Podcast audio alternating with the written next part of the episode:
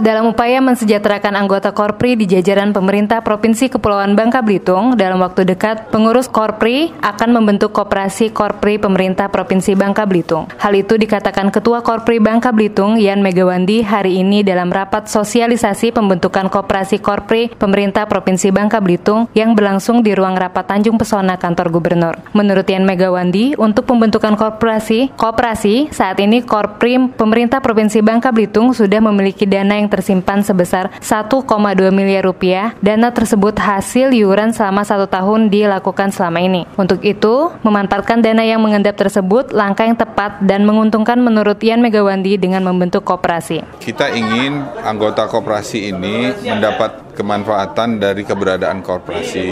Korpri karena selama ini belum ada di tingkat Provinsi Kepulauan Belitung koperasi Korpri ini.